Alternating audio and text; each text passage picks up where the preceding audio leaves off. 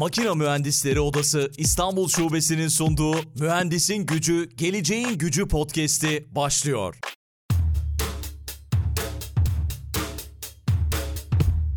Mühendisin Gücü, Geleceğin Gücü podcast'inin yeni bölümünden herkese merhaba. Biliyorsunuz Makine Mühendisleri Odası'yla birlikte hazırlıyoruz bu podcast'i ve 3. sezona devam ediyoruz. Yine çok özel bir konuğumuz var. İzoder Yönetim Kurulu Başkan Yardımcısı Ertuğrul Şen şu anda karşımda. Ertuğrul Bey merhaba, selamlar, hoş geldiniz. Selamlar Aykut Bey, hoş bulduk. Teşekkür ederim. Şimdi biz ön konuşmada yani arka planda yaptığımız konuşmada doğaçlama bir yayın yapacağız dedik. Çok fazla hazırlık yapmadık ama az çok biliyoruz ne konuşacağımızı. Yalıtım odaklı gideceğiz tabii ki. Enerjiyi konuşacağız, sürdürülebilirliği konuşacağız ve tabii ki sizin deneyimleriniz çok fazla. Gençlere de bir takım önerilerde bulunacaksınız. Ama öncesinde belki biraz sizi tanımak isteriz. Ertuğrul Şen son dönemde neler yapıyor, bugüne kadar neler yaptı ve ondan sonra da belki İzoder'in kuruluş amacıyla devam edebiliriz. Teşekkür ederim Aykut Bey böyle bir programa davet ettiğiniz için. Buradan da gençlerimize, genç mühendis adaylarımıza birkaç e, kelam edebilmeyi fırsat sağladığınız için.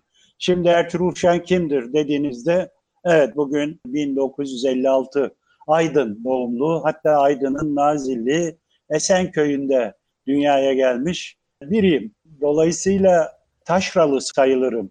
Üniversiteden önce tabii ki ilk orta ve lise öğrenimi Nazilli'de yaptım. Babam işçi olarak Almanya'ya çalışmaya gitmesiyle ailecek biz de hep beraber gittik. En son giden benim. Beni de yanına aldı ve Almanya'da inşaat mühendisliği dalında mühendislik eğitimi aldım. Benim hayatımın sonraki bugüne kadar gelen son 20 yıllık bölümünde de çok önemli bir rolü oldu. Bu eğitimin bir parçası. E, tabii aşağı yukarı bir 9 yıl kadar kaldım. 9 yıl içerisinde önce lisan öğrendik. Arkasından tabii ki teknik bir eğitim olarak inşaat mühendisliğini seçtik. Bu tabii 70'li yılların ikinci yarısında başlayan bir macera. 80'li yılların 84 yılına kadar süren bir eğitim şeklinde oldu. Benim için çok farklıydı gerçekten. Tabii o dönemi bilenler 70'li yılları ve 80'li yılları ülkemizdeki benim yaşımdaki jenerasyondaki kişiler durumlar ortadaydı. Hem siyaseten hem de ekonomik olarak. Böyle bir şansı yakalamış ve onu da iyi değerlendirmiş olduğunu düşünüyorum.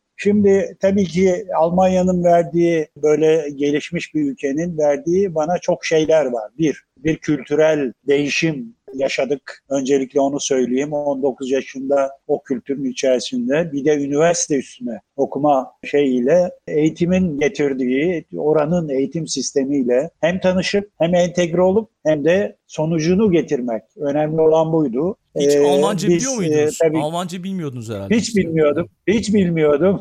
zaman zaman babam yaz aylarında geldiğinde vasistas, masistas falan böyle e, şeylerle biz Almanca öğrendiğimizi zannederdik. Onun tabii ki bir işçi olarak oraya gidip de lisan öğrenme önceliği olmayan bir insan olarak. Evet. Ama siz oraya eğitime gidiyorsanız tabii ki birinci temel şey oranın lisanını öğrenmeniz gerekiyor. Hakikaten bu konuda biraz şansım vardı. Biraz da acaba yetenek mi diyorum kendi kendime. Zamanla da eşim o da felsefe öğretmeni hep der sende bu yetenek olmasaydı lisana dönük yeteneğin olmasaydı böyle bir üniversite şeyinde başarılı olman mümkün olmazdı diye. E, dolayısıyla bu ikisini bir araya getirip biraz da babamız sabah erkenden çalışmaya gidiyor.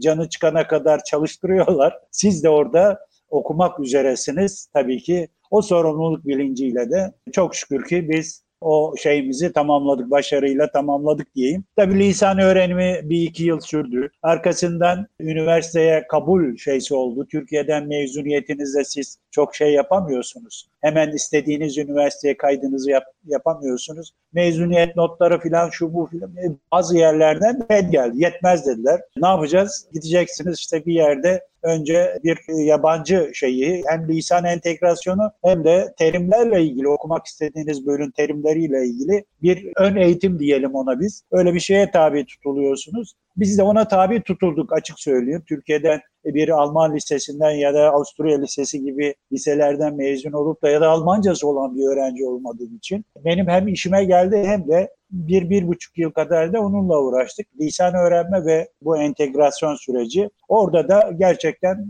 hızlı bir süreç yaşadım. Biraz da çabalayarak tabii. Kuzey Almanya'da Hannover e, yakınlarındaki bir üniversitede Fachhochschule Hildesheim o zamanki mühendislik okulu adıyla oraya kabul edildim. Başka da çarem yoktu. Berlin Teknik'ten kabul alamadım. Braunschweig Teknik Üniversitesi'nden süre verdiler. Dediler ki bir buçuk yıl sonra başlayabilirsin falan. Biz de en kısa yolda mühendis olmanın şeyini seçtik. Hildesheim'deki bu mühendislik okuluna kaydı. O yılda o eyalette ilk defa yüksek mühendislik payesi ki Almanca tabiriyle diplom incinür olma e, şeyi getirildi öğrenim süresi de artırılarak. Bu Almanya'nın ikinci yoldan üniversiteye gidiş yolu anlamına gelen bir yolda e, ben gitmeye başlamıştım. O e, böyle bir değişiklikle öyle bir şansı da yakaladık. Mezun olduğumda da diplom incinür e, Bauwesen alanında inşaat mühendisi olarak inşaat mühendisliğini elde etmiş olduk.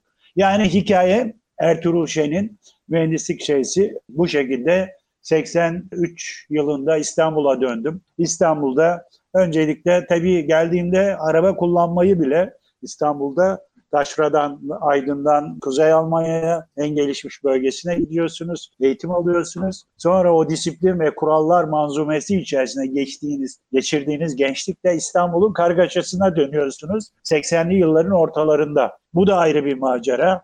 Almanya'dan aldığım ehliyetle ben İstanbul'da iki ay boyunca araba kullanamadım. Dolayısıyla böyle bir karmaşanın kargaşasının içerisinde. Burada da bir iki e, yıl böyle şey geçti. Sonra bir uluslararası şirketin Türkiye Genel Müdürlüğü'nde işe başladım. Bir Alman arkadaşımın pazarlama ve satıştan sorumlu mühendis danışmanı olarak onun yanında onunla birlikte başladık. Sonra o şirkete ben genel müdür oldum. Piyasada inşaat sektöründe çok iyi bilinen bir markanın Türkiye Genel Müdürlüğü'nü yaptım. 1996 e, yılına kadar 1996 yılından sonra da biraz serbest çalışma işte kendi kendimize bir şeyler yapalım. Mühendislik ve danışmanlık gibi. Fakat fakat bunu da çok beceremedim. Yani ayrı bir şey serbest çalışmak. Ben profesyonel çalışmayı hep ön plana çıkarmış biriyim. Sonra İzoder'le yollarımız kesişti. İzoder ısı, su, ses, yangın yalıtımı konusunda faaliyet gösteren sanayici, uygulayıcı, tasarımcı, mühendislerin olduğu böyle bir kavram birliği derneği diyorum ben ona. Daha çok da sektör derneği diyebilir ama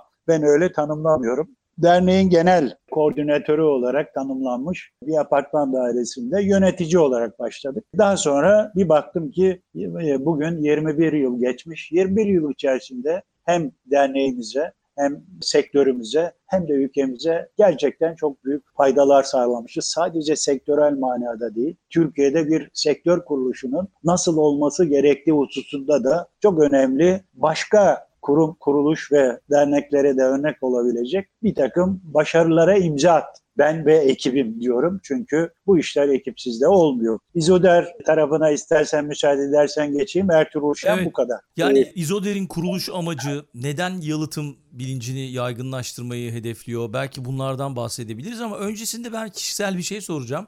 Çünkü ben de biliyorsunuz Tabii. son 3 yıldır Almanya'da yaşıyorum ve siz tabii benden evet. çok çok daha önce gitmişsiniz Almanya'ya. Evet. Mesela o zamanlarda evet. inşaatlar çok uzun sürüyor muydu? Benim en çok dikkat ettiğim şey o Almanya'da. E, tabii bizdeki gibi başlayıp sonra projelerin geldiği 6 ay 8 ay gibi sürede bitmiyordu. Çok doğru. Onun bir hazırlık aşaması, bir mühendislik projelendirme, bütün detaylarıyla çözülmemesi, gerekli izinlerin alınması ve ondan sonra da bir akış planına bağlı olarak inşaat sürecinin başlatılması. Yani bunlar bizim ülkemizde o günde bugün de halen belli bir süreyi gerektiren şey. İnşaat mühendisliğinin, inşaatın, birlikte yaşanması gereken bir süreç. Dolayısıyla değişen bir şey yok. O günde tekniğin gerektirdiği süreci yaşıyorduk. Bugün de hala o süreçleri Almanya'da yaşadığını biliyorum. Çünkü arkadaşlarımla irtibatımı koparmadım. Onların birçoğu sektörde mühendislik hizmeti veren hem mühendislik firmalarında hem de başka kurumlarda çalışan, kamu kuruluşlarında çalışan arkadaşlardan gördüğüm, izlediğim, e, duyduklarım bunlar. Evet. Harika. Peki İzoder'le devam edebiliriz o zaman.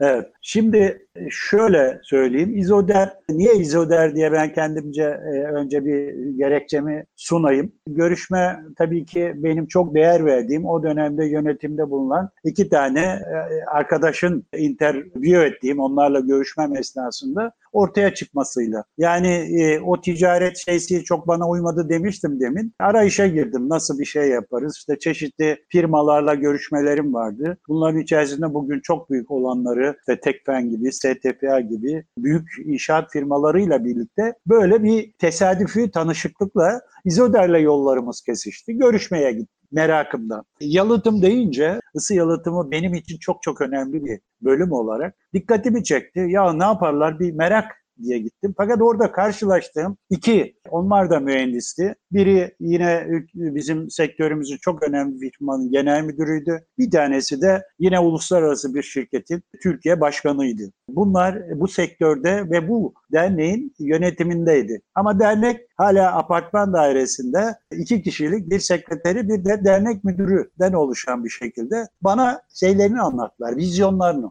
ne yapmak istediklerini anlattılar. Hoşuma gitti. Tabii biz Alman eğitimi ve şeyinden nasibini almış biri olarak çok medeni bir şekilde hazırlıklı dosyalarımla grand tuvaletimle yani o kuruma saygımdan dolayı gittiğimde görüşmede tabii şaşırdılar. Hani öyle yaka paça açıkta işte geldim ben tesadüfen falan diye sorular sormaya başladığımda hoşlarına gitti. Tabii hoşlarına giden tarafı da benim bitirme tezimin bir parçasının yapı fiziği olmasıydı. İnşaat fiziği dediğimiz bizim bugün enerjiyle, binaların konforlu yaşam alanları olmasına giden yoldaki mühendislik alanıyla e, ilgili olmasıydı. Onlar merakla sora, sorular sordular. Ben merakımdan ne yapıyorsunuz? Nasıl yapacaksınız bütün bunları diye. Bayağı Böyle bir 15-20 dakikalık diye başlanılan, başta öyle söylediler. 15-20 dakika sizi tanımak istiyoruz diye. Tam bir buçuk saat sürdü. Karşılıklı böyle birbirimizi tanıma. Dediler ki biz sizinle çalışmak istiyoruz. Ama ben şey yapamamıştım, kestirememiştim. Ya dernek nedir? Derneği çok iyi tanımıyorum. Almanya'da da çok böyle içli dışlı olmadı. Bildiğimiz bizim daha çok böyle sivil toplum örgütleri gibi daha çok fayda sağlayan, halka fayda sağlayan şeyler. Ben burayı tabii bir çıkar örgütü, bir sektör kuruluşu olarak gördüğümden Evet zaten e, kafa... Türkiye'de zaten böyle bir ön yargı var. Bunu da biz podcast içerisinde de çok fazla konuştuk aslında.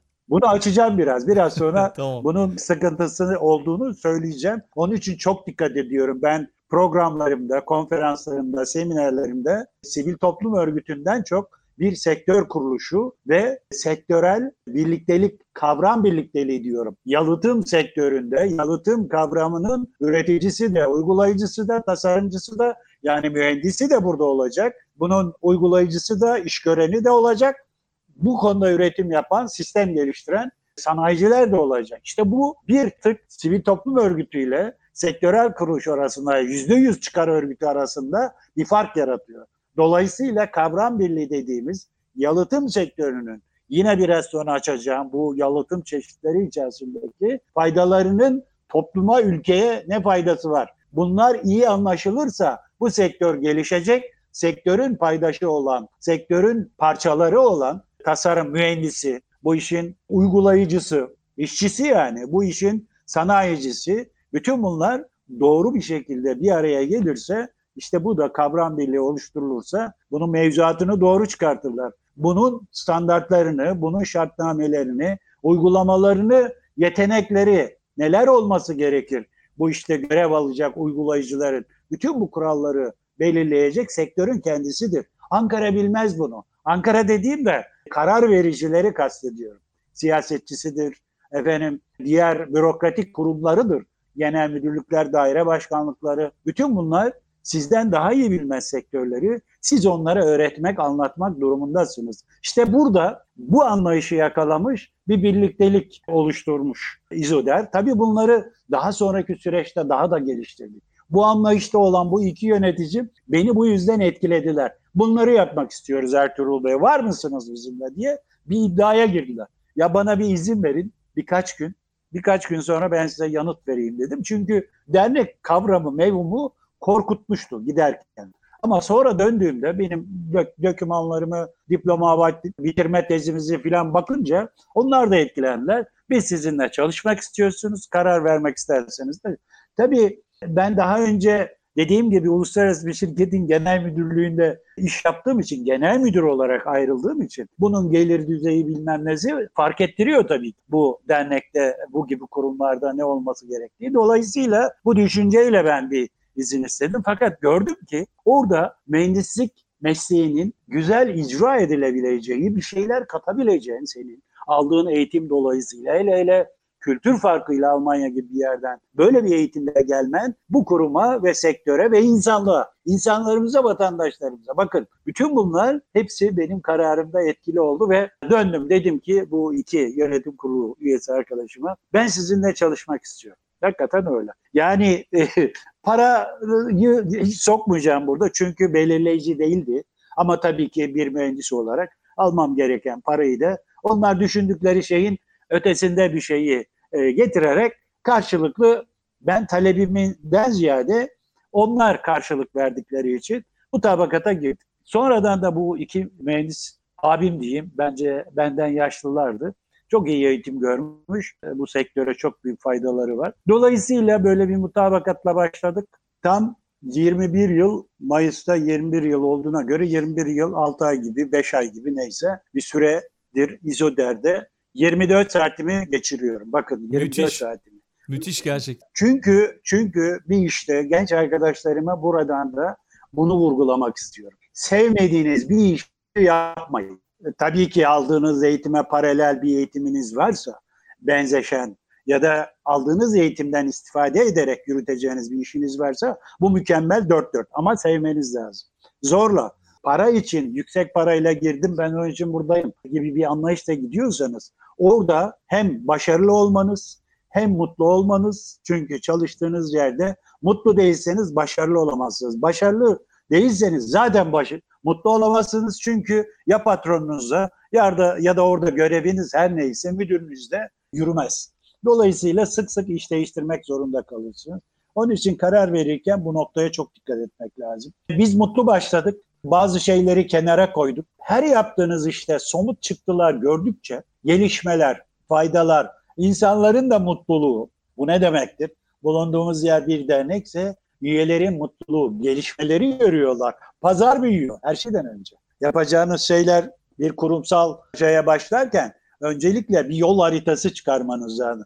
Biz neredeyiz? Buradan nereye gideceğiz? Hangi araçlarla, hangi imkanlarla ve hangi kaynaklarla parasal kaynak, insan kaynağı şeklinde bunları planlayarak kısa, orta ve uzun vade olacak şekilde yürürseniz işte işiniz biraz daha kolay oluyor. Siz orada tabii tek başınıza bütün bu yoğun programları, projelerinizi kısa, orta ve uzun vadeli öngörülerinizi yapmanız için belli alanlara kilit insanlarla gitmeniz lazım. Derneklerde bu mesela çok büyük bir zafiyettir. Ya dernekte bir müdür olsa yeter. Hayır efendim müdür olmaz. Tek başına bir müdür yetmez. Dernekte o işin bir iletişimcisi olması lazım. Sizin onu iyi eğiterek bizim konumuz bu. Biz bunu bak hedef kitle vatandaş, hedef kitle Ankara. Onlar adına bir şeyler yapacaksın, çalışma yapacaksın. Hedef kitle senin kendi üyelerin. Bütün bunları toparlayacak bir stratejik planınız olması lazım. Dediğim gibi her kurumun ve kurumun o e, yöneticisi de bu işleri kuracağı bir ekiple yürütmesi lazım. Bu CEO olur, genel müdür olur, ne olursa olsun. Altında da o bölümlerin başında doğru insanlarla bunu ille de adam bularak yani kilit adamlarınız tabii ki olacak olmazsa olmaz. Sizinle beraber olacak. Ama bir dernekte her noktaya bir adam koymanız mümkün olmayabilir. Çünkü dernek gelirleri üye aidatları dışında eğer iyi projeler, gelirlerinizi çeşitlendirici bir takım şeyler yapmazsanız yürüyemezsiniz. O ekibi de kuramazsınız. Bunun bir değişik çaresi de şeysi de derneklerde e, üyenizde olan firmaların elemanlarından yararlanmak.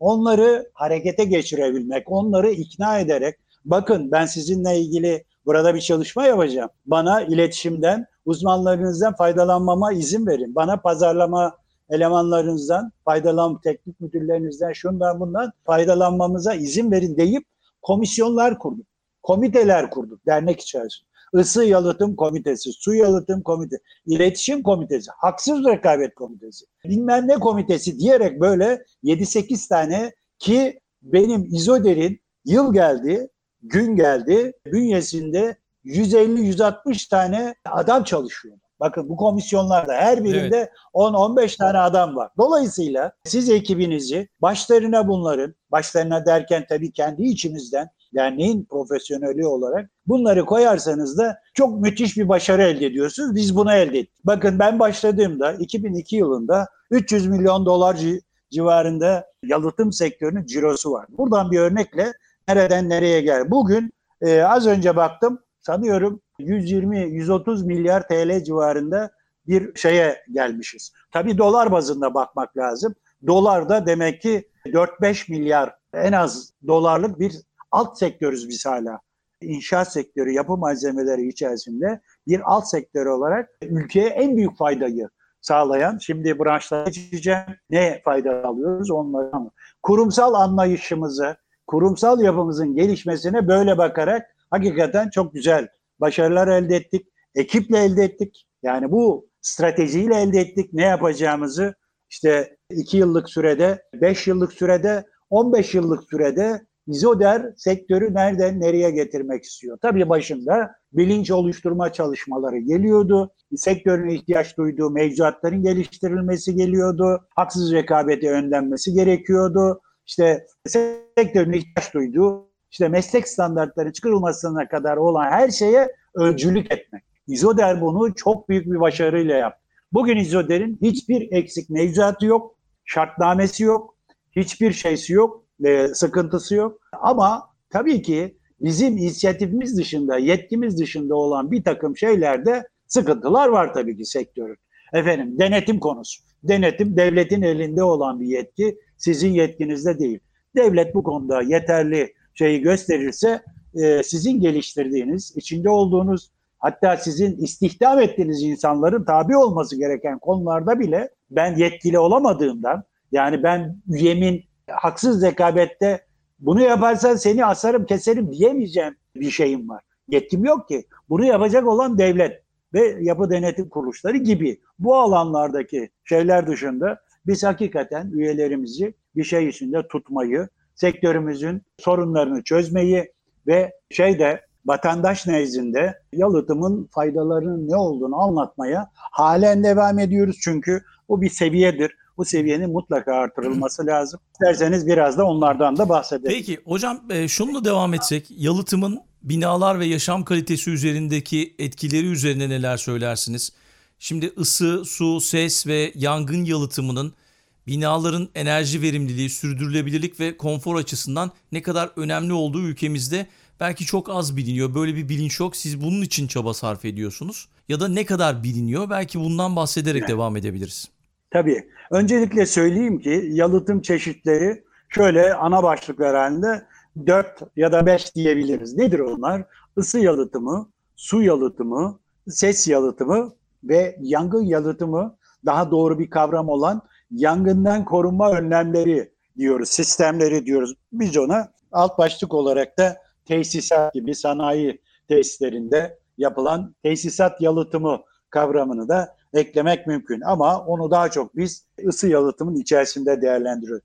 Şimdi ülkemizde en fazla bilinen bu dört kavram içerisinde ısı yalıtımı başta geliyor. Bunun bir sebebi var tabii ki. Ama diğer kavramlarla birlikte yalıtımı şöyle bir insanlara ne faydası var, ülkemize ne faydası var diye genelleme yapalım. Isı, su, ses ve yangın yalıtımının hepsinin birden bizim hayatımızdaki etkisi nedir? İnsanların bir kere hayatını kolaylaştırıyor. Bizim yaşam alanlarımız olan konutlarımız, yani başımızı sokacak kavram diye eskiden bize anlatılan, daha çok burada kastedilen yağmurdan, sıcaktan, kardan, soğuktan korunmak amaçlı düşündüğümüz yapılarımızın, konutlarımızın bir kere bu çok kaba tabiri sağlamakla mükellef olan bir kavram yalıtım. Evet. Ama onun da ötesini geçiriyor bizi. Mesela ses yalıtımıyla bize komşu gürültüsünden, sokak gürültüsünden, efendim alt kat, üst kat komşumuzun yarattığı, trafiğin yarattığı bir takım şeylerden bizi koruyan ses yalıtımı vardır. Binalarda yapı malzemelerinin sağladığı şeyler. Bir de insanların binalarda çıkan, yaşadığımız alanlarda can güvenliğini sağlayan, yangından korunmasını sağlayan kaçış yollarının sağlanmasıyla elde edilen yangından korunma sistemlerine bizim e, sistemler geliştirdiğimizi, yangın yalıtımı yapıldığını söyleyelim. Su yalıtımı bakın en az şey kadar yine can güvenliğimizi ilgilendiren bizim ülkemizin yapı teknolojisi betonarme yapı sistemidir. Ben Almanya'da esas öğrendiğim şey statikerim ben hesap mühendisiyim. Yani binaları yaparken bu nasıl dayanacak? Nasıl e, bir sistemle yapacağız? Bunun hesabını, kitabını yapan bir mühendisim. Bizim ülkemizin yapı teknolojisi betonerme yapı sistemidir. Almanya'da ya da gelişmiş ülkelerde bu biraz daha farklıdır. Bizim ülkemizde binalarımızı biz yüzde 90, 95 betonerme yapı sistemiyle yaparız. Ne demek bu? Beton ve demirden oluşan kiriş, kolon, perde duvar dediğimiz e, binamızı taşıttığımız yapı elemanlarıyla yapar ederiz. Bunun içinde hesap kitap yaparız. Kirişin, kolonun kesitlerini hesaplarız. Ona göre arasına tuğla döne şey yapar. Sonra sıvasını, boyasını yapar, içine girer otururuz.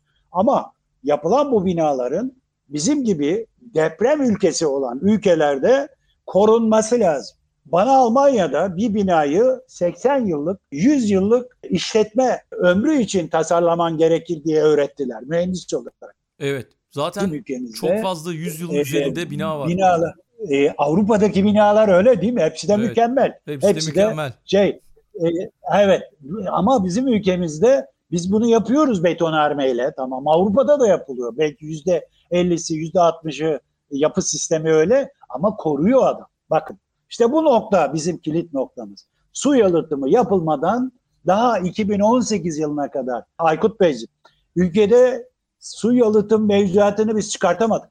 Biliyor musunuz? Hatta e, 2000'li yılların başında ben İzoder'e geldiğimde derlerdi ki Bayındırlık ve İskan Bakanlığı'nın iznine tabidir. Su yalıtımı yapmak.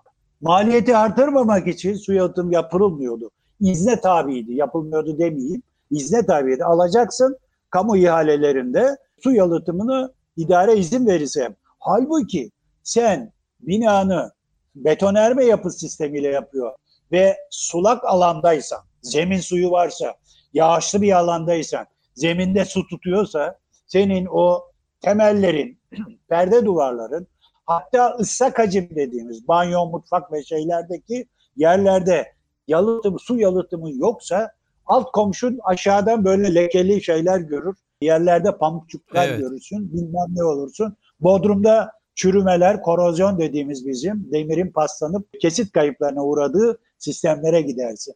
Bakın su en son deprem 99 depremi İstanbul Büyükşehir Belediyesi'nin yine bizim İzoder'le birlikte yaptığımız şeyde yapılan şeyde tespitlerde yüzde 67'sinde binaların korozyon kötü vaziyette binayı bıraktığı tespit edilmiştir.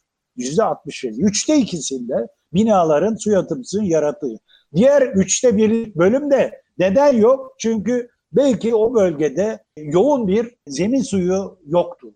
Yani şey olarak baktığımızda. Dolayısıyla bizim ülkemizin bir deprem ülkesi olması, betonarme yapı teknolojisinin kullanılması, hani deprem ülkesi olması da dolayısıyla da betonarme yapı sistemini kullanmamız gerekiyor.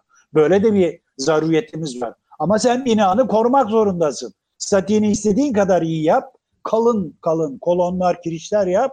Ama o bir süre sonra böyle korozyonla eriyip falabiliyor, dökülebiliyor. Dolayısıyla en önemli noktalardan biri olarak vatandaşın can güvenliği sağlandığı yalıtım branşları. İşte bütün bunları topladığınız zaman ekonomi, can güvenliği, konfor, yaşam alanı artık başımızı sokacak ev kavramının ötesinde. Çünkü işten geliyorsunuz, oturuyorsunuz, tam gazete okuyacaksınız. Yan taraftaki televizyon sesi sizi ayağa kaldırıyor. Evet. Ya da üstteki komşumuzun takunya sesleri ya da terlik sesi, ayakkabı sesi, bilmem ne sesi seni rahat çocukların koşturması.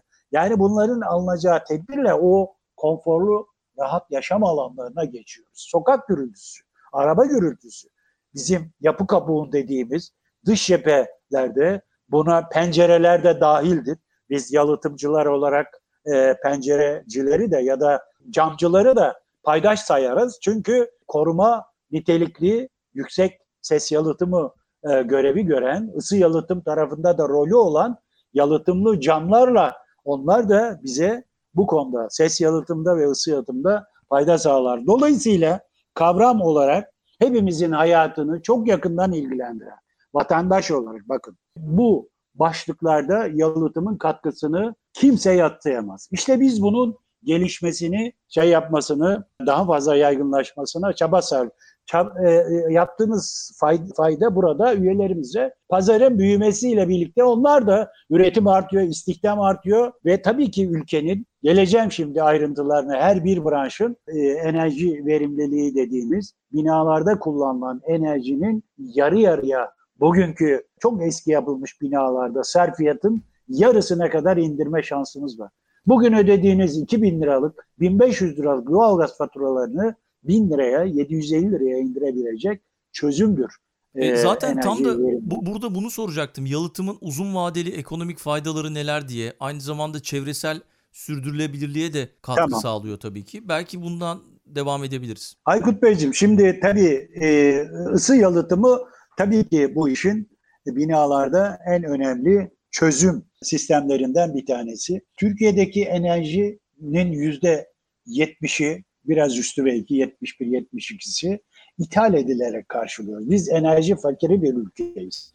Enerji ihtiyacını dışarıdan bakın 2022 yılında 97.1 milyar dolar para ödemişiz enerjiye. 97.1 milyar dolar. Bizim İthalatımız ne kadar biliyor musunuz? 364 milyar dolar. 364 milyarın içerisinde 100 milyar doları enerji faturası. İthalatımız ne kadar?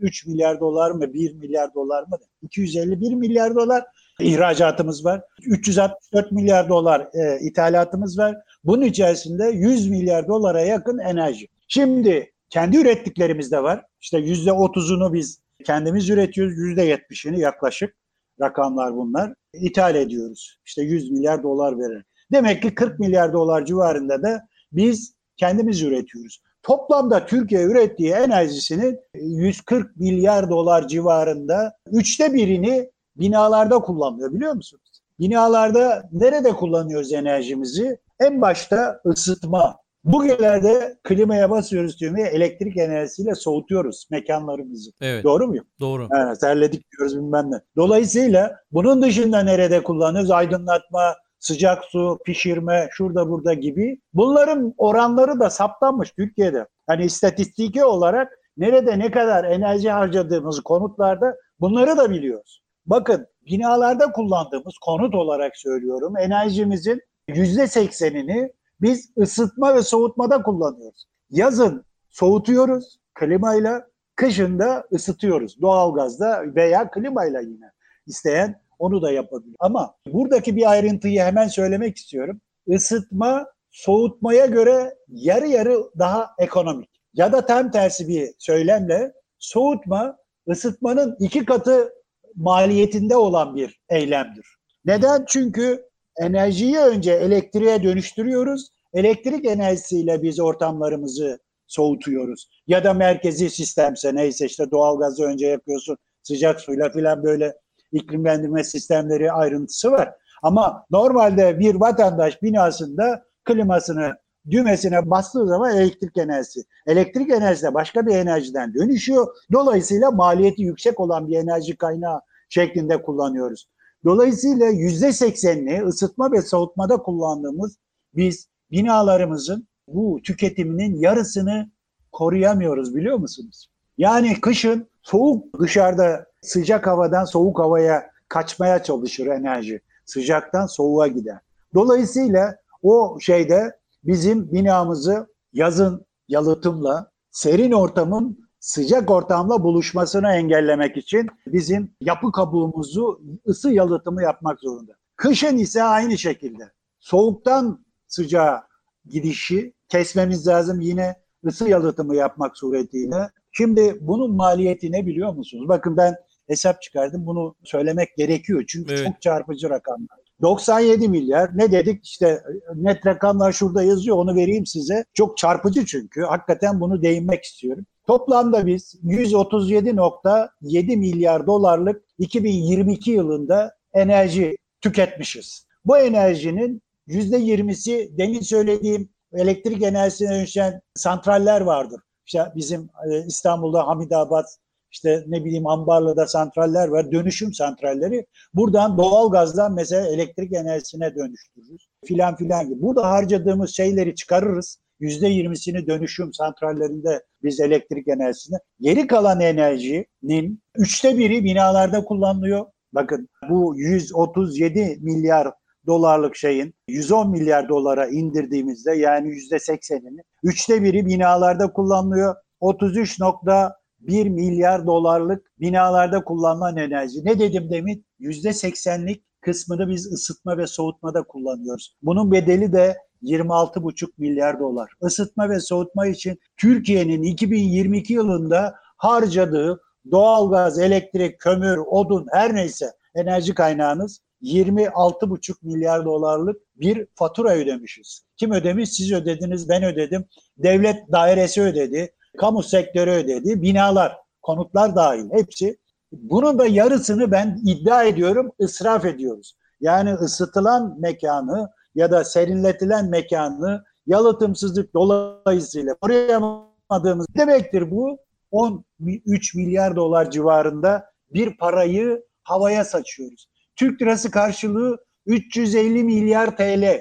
350 milyar TL her sene. Her sene bacadan, duvardan, pencereden, zeminden biz havaya üflüyoruz. Bir işe yaramıyor. Hiçbir üretim yapmıyorsunuz. Havayı ısıtmaya çalışıyorsunuz. Bu da havayı ısıtmak değil, bu iklim değişikliğine yol açmak demek. Geleceğim oraya ayrı. Bu evet. ekonomik boyutu. Evet. Neymiş efendim? Bizim ülkemiz 2022 yılında 350 milyar TL havaya sadece konutlarda para saçmışız. Kim ödüyor? Aykut Bey sen ödüyorsun. Ertuğrul Şen olarak ben ödüyorum. Doğru. Hepimiz ödüyoruz. Niye? Yalıtımsızlık dolayısıyla. Yalıtımın maliyetine siz baktığınız zaman 3 yılda 5 yılda kendini geri ödeyen bir sistem olduğu için devlet bunu devleti ikna edemedik. Bakın Türkiye'de 28 milyon civarında konut var.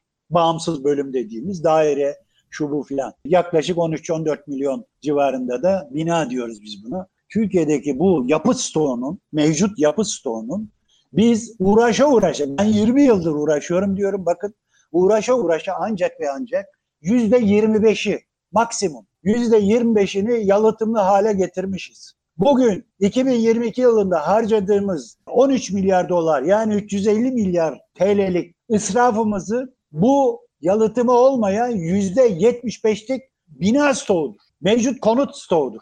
Bir an önce buraya teşvikler verilse, bir an önce buraya destekler açıklansa, denetimler etkilense, ne bileyim yani boy boy kamu spotları hazırlansa televizyonlarda vatandaşa vatandaş da bunun farkında değil. Doğalgazı 3000 lira ödeyeceğine 1500 lira ödeyebileceğini bilse niye yaptırmasın? İşte ben bunun derdindeyim. İşte ben bunun için bu mühendislik alanını seçtim. Ve yalıtım sektörü içinde kendimizi gece gündüz paralıyoruz. Bu sektörde doğru işler yapılsın. Vatandaşlar bundan istifade etsin. Benim ülkemde her sene 13 milyar dolar böyle ısrafı şey yapmaz. Saymıyorum diğer faydalarını yalıtımın. Su yalıtımın depremle ilişkisini saymıyorum. Can güveni her şeyden önemli diyor. Evet. Konforlu yaşam alanından da vazgeçmiyorum. Niye vazgeçelim kardeşim? Avrupa'da millet bunu yapıp da evinde rahat gazetesini okuyorsa, haberlerini dinliyorsa ya da çoluğuyla çocuğuyla rahat bir hayat yaşıyorsa bizim onlardan ne farkımız var? Doğru. Evet. Doğru. Böyle bir farkındalık yaratmaya çalıştık bu bölümde. Umarım faydalı olmuştur. Belki son olarak şunu sorabilirim. Odaların önemi hakkında girişte dernek oda belki biraz bahsettiniz ama belki biraz odaların öneminden konuşabiliriz son olarak. Bir de makine mühendisleri odasıyla birlikte yaptığınız ortak projeler de var sanırım. Biraz da onlardan bahsedebiliriz. Tabii. Neden odalarla biz birlikte olmalıyız? Ben inşaat mühendisiyim ama bizim sektörümüzün en önemli paydaşlarından bir tanesi de meslek disiplinleri, mühendislik disiplinleri içerisinde makine mühendisleri. Bakın az önce söylediğim ısı yalıtım uygulamaları bir uygulamaları bir mühendislik işidir. Türkiye'de mevzuatlara göre siz binaları tasarlarken makine mühendisleri otururlar derler ki bu bina devletin izin verdiği enerji limiti şu olacak ve buna göre de siz bir hesap yapmak zorundasınız. İşte 2011 yılından beri geçerli olan bir enerji kimlik belgesi olayı var. Burada biz makine mühendisleri odamızla birlikte e, ortaklaşa büyük çaba harcadık ve birlikte Türkiye'de enerji kimlik belgesi olayını gündeme getirdik ve sağladık. Bugün hala binalar enerji kimlik belgesi alma mükellefiyeti vardır. Enerji limitlerine uyulma zaruriyeti vardır. İşte bunu sağlayan, yapan kişiler makine mühendisleridir. Ve makine mühendisleri bu BEP-TR dediğimiz bizim yazılımı kullanarak Türkiye'deki binaların kullanacağı enerji limitlerin hesabını yapar. Ona göre de onay verir. Der ki ha sen bu enerji izin verilen enerji şeyi şu anda C sınıfıdır. C'nin altında siz enerji kullanan bina şey yapamazsınız. Onun için onun için mühendislik disiplinleri içerisinde makine mühendisi bizim ısı yalıtım uygulamaları açısından, ısı yalıtım sektörümüz açısından çok önemli bir disiplindir. Onun için genel sekreterimiz de işte makine yüksek mühendisi. Türkiye'deki bana göre bu bizim standart mevzuat şartname dediğimiz TS 823 binalarda ısı yalıtım kuralları standartını sizin meslektaşlarla birlikte yani İstanbul Şube birlikte çok çalışarak bu mevzuatları birlikte geliştirdik. Onları ben buradan geçmişteki bu işbirlikleri dolayısıyla çok teşekkür ediyorum. Şu anda da zaten bu programların kullanıcıları onlar. Yani şu anda Türkiye'de bir binanın enerji ihtiyacını belirleyen makine mühendisleridir. Ve İstanbul Şubesi de çok büyük emekler sarf etmiştir. İnşaat mühendisleri de öyle, mimarlar da öyle. Bakın mimarlar da aynı şekilde kullanılacak malzemelerin özellikleri, her malzemenin bir ısı yalıtım değeri, lambda dediğimiz ısı iletkenlik katsayısı üzerinde tasarlarken bunlar nasıl bir kat sağlar diye bina kullanılacak malzemede hazırlanacak projede bunları mimarlar yapar. Doğru. Onun ötesinde inşaat mühendisleri hesap ederken ya ben bunu kullanırsam şöyle bir malzeme kullanırsam benim hesabıma kitabıma daha uygun gelir, daha iyi olur. Hem bu açıdan hem statik açıdan diye herkesin bilmesi gereken bir takım şeyler. Onun için biz odalarla çok yakın çalışır. Onların belirlediği ya da ortaklaşa karar verdiğimiz bütün şubelerde Türkiye çapında başta makine mühendisleri ve inşaat mühendisleri olmak üzere seminerler, konferanslar düzenleriz. Şube bazında bizim mühendislerimiz, Genel Sekreterimiz Timur Diz'in yönetiminde onlarla birlikte ortak çalışmalara gideriz. Bunun dışında tabii ki bu iş mühendislik işi. Yani tasarım işi, hesap işi, bilgi işi, bilgiye dayalı bir çalışma, teknik iş neticede. Doğru. Hakikaten vatandaşım al bunu şu ustayı yaptırın diyebileceğiniz bir şey değil. Bakın enerji kimlik belgesinden bahsediyorum. Diyorum ki senin binan artık metrekarede bir yılda şu anki mevzuata göre söylüyorum 120 kilowatt saat enerji tüketecek. Enerji kaynağı ne olursa olsun. İster elektrik enerjisi, ister doğal gaz olsun bundan fazla kullanamazsın ve bununla da ilgili bir belge almak zorunda, sertifika almak zorundasın diye. Bütün bunlar dolayısıyla bu dediğim mühendislik disiplinleriyle yapılır. Dolayısıyla makine mühendisleri, inşaat mühendisleri ve mimarlar odasıyla çok yakın çalışma şeylerimiz var seminerler, konferanslar. Bir de tabii ki zaman zaman mevzuatların güncellenmesi, şartnamelerin güncellemesi noktasında mühendis odalarımızda çok yakın çalışırız. Birlikte otururuz bakanlığın ilgili birimleriyle bunları günceller. İşte Avrupa'ya uyum sağlamaya çalışıyoruz. Avrupa demek istemiyorum, gelişmiş ülkelere. Evet. Uyum sağlamaya çalışıyoruz. Bir örnek vereyim. Avrupa ile aramızdaki fark bu örnek de Avrupa nerede biz nerede çarpıcı olması açısından. Türkiye yalıtım malzeme kullanım miktarı açısından Avrupa'ya göre 5 kat daha geri. Tersi bir söylemle Avrupa bize göre 5 kat daha fazla yalıtım malzemesi kullanıyor. Kişi başına düşen tüketim miktarı. Şimdi bu ne getiriyor? Oradaki bilinci yüksekliğini getiriyor. Evet. Bilgi seviyesinin yüksekliğini getiriyor. Oradaki yaşam kalitesini etkileyen bir şeyin ne kadar önemli olduğunu şey devlet de bunu o kadar sıkı bir şeye getirmiş ki. Bugün Avrupa 40 kilowatt saat metrekare yıl enerji harcarken biz hala 120, 130, 150 kilowatt saat metrekare yıl bu izin verilen enerji. Bir de demin hani yalıtımsız, niteliksiz yapılar dedim ya 29 28 milyon konutun yüzde 80'i 70'i şey vaziyette, yalıtımsız, niteliksiz vaziyette. Bunlar ne harcıyor biliyor musunuz Aykut Bey? 350 kilowatt saat metrekare yıl harıl harıl enerji tüketiyorlar. İşte demin söylediğim 13 milyar dolar tüketenler bunlar. Ama Avrupalı bugün standarda ne koymuş? Demiş ki kardeşim sen 40 kilowatt saat metrekare enerji kullanamaz. Üstünde enerji kullanamaz. Hatta 2050 yılında ne demiş biliyorsun? Sıfır enerji binalar yapacaksın demiş. Evet. Sıfır enerji. İşin bir diğer boyutunda söyleyeyim. Kendimi alamıyorum çünkü eksik bırakmaktan çekiniyorum. Eksik bıraktığım yer işin ekonomik boyutu değil. Çevresel boyutu. İklim değişikliği. Tükettiğiniz enerji kaynağının yüzde sekseni, doksanı fosil yakıtlar. Doğalgaz, kömür, odun.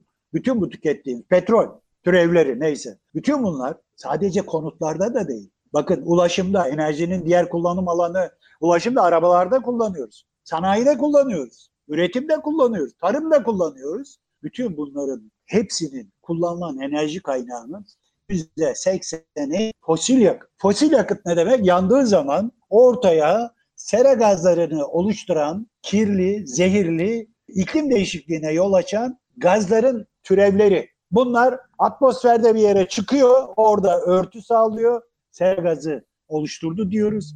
Ondan sonra iklim bozuluyor. Günümüzün iklim değişikliğine yol açan bu fosil yakıtların şeyi, üçte birini binalarda kullanırken çözüm yolu azaltmak, aynı anda bu fosil yakıt tüketimini de azalttığın için çevreye de faydası var. Sadece ekonomik boyutu değil, çevresel boyutu da çok çok önemli. Onun için çevre dostu bir sektör olarak tanımlıyoruz kendimizi. Bunun da gelişmesi için çaba sarf ediyoruz. Evet. Peki hocam çok teşekkür ediyorum Ertuğrul Bey bu bölümde konuk olduğunuz için. Böyle kısaca bir toparlamaya çalıştık. Bir farkındalık yaratmaya çalıştık. Umarım faydalı olmuşuzdur. Çok çok sağ olun. Sizi takip etmeye Rica devam ederim. edeceğiz. Çok teşekkür ederim. Böyle bir şeyi biraz canlı bir şekilde anlattım. Bu çok önemli. Siz inanmıyorsanız bir şeyin faydasını pazarlama gereği bir şeyleri söyler geçersiniz. Bu ülke için geçerli, bu dünya için geçerli söylediklerim.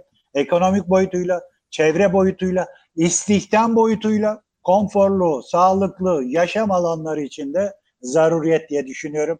Söz verdiğiniz için teşekkür ediyorum. Mühendisin gücü, geleceğin gücü.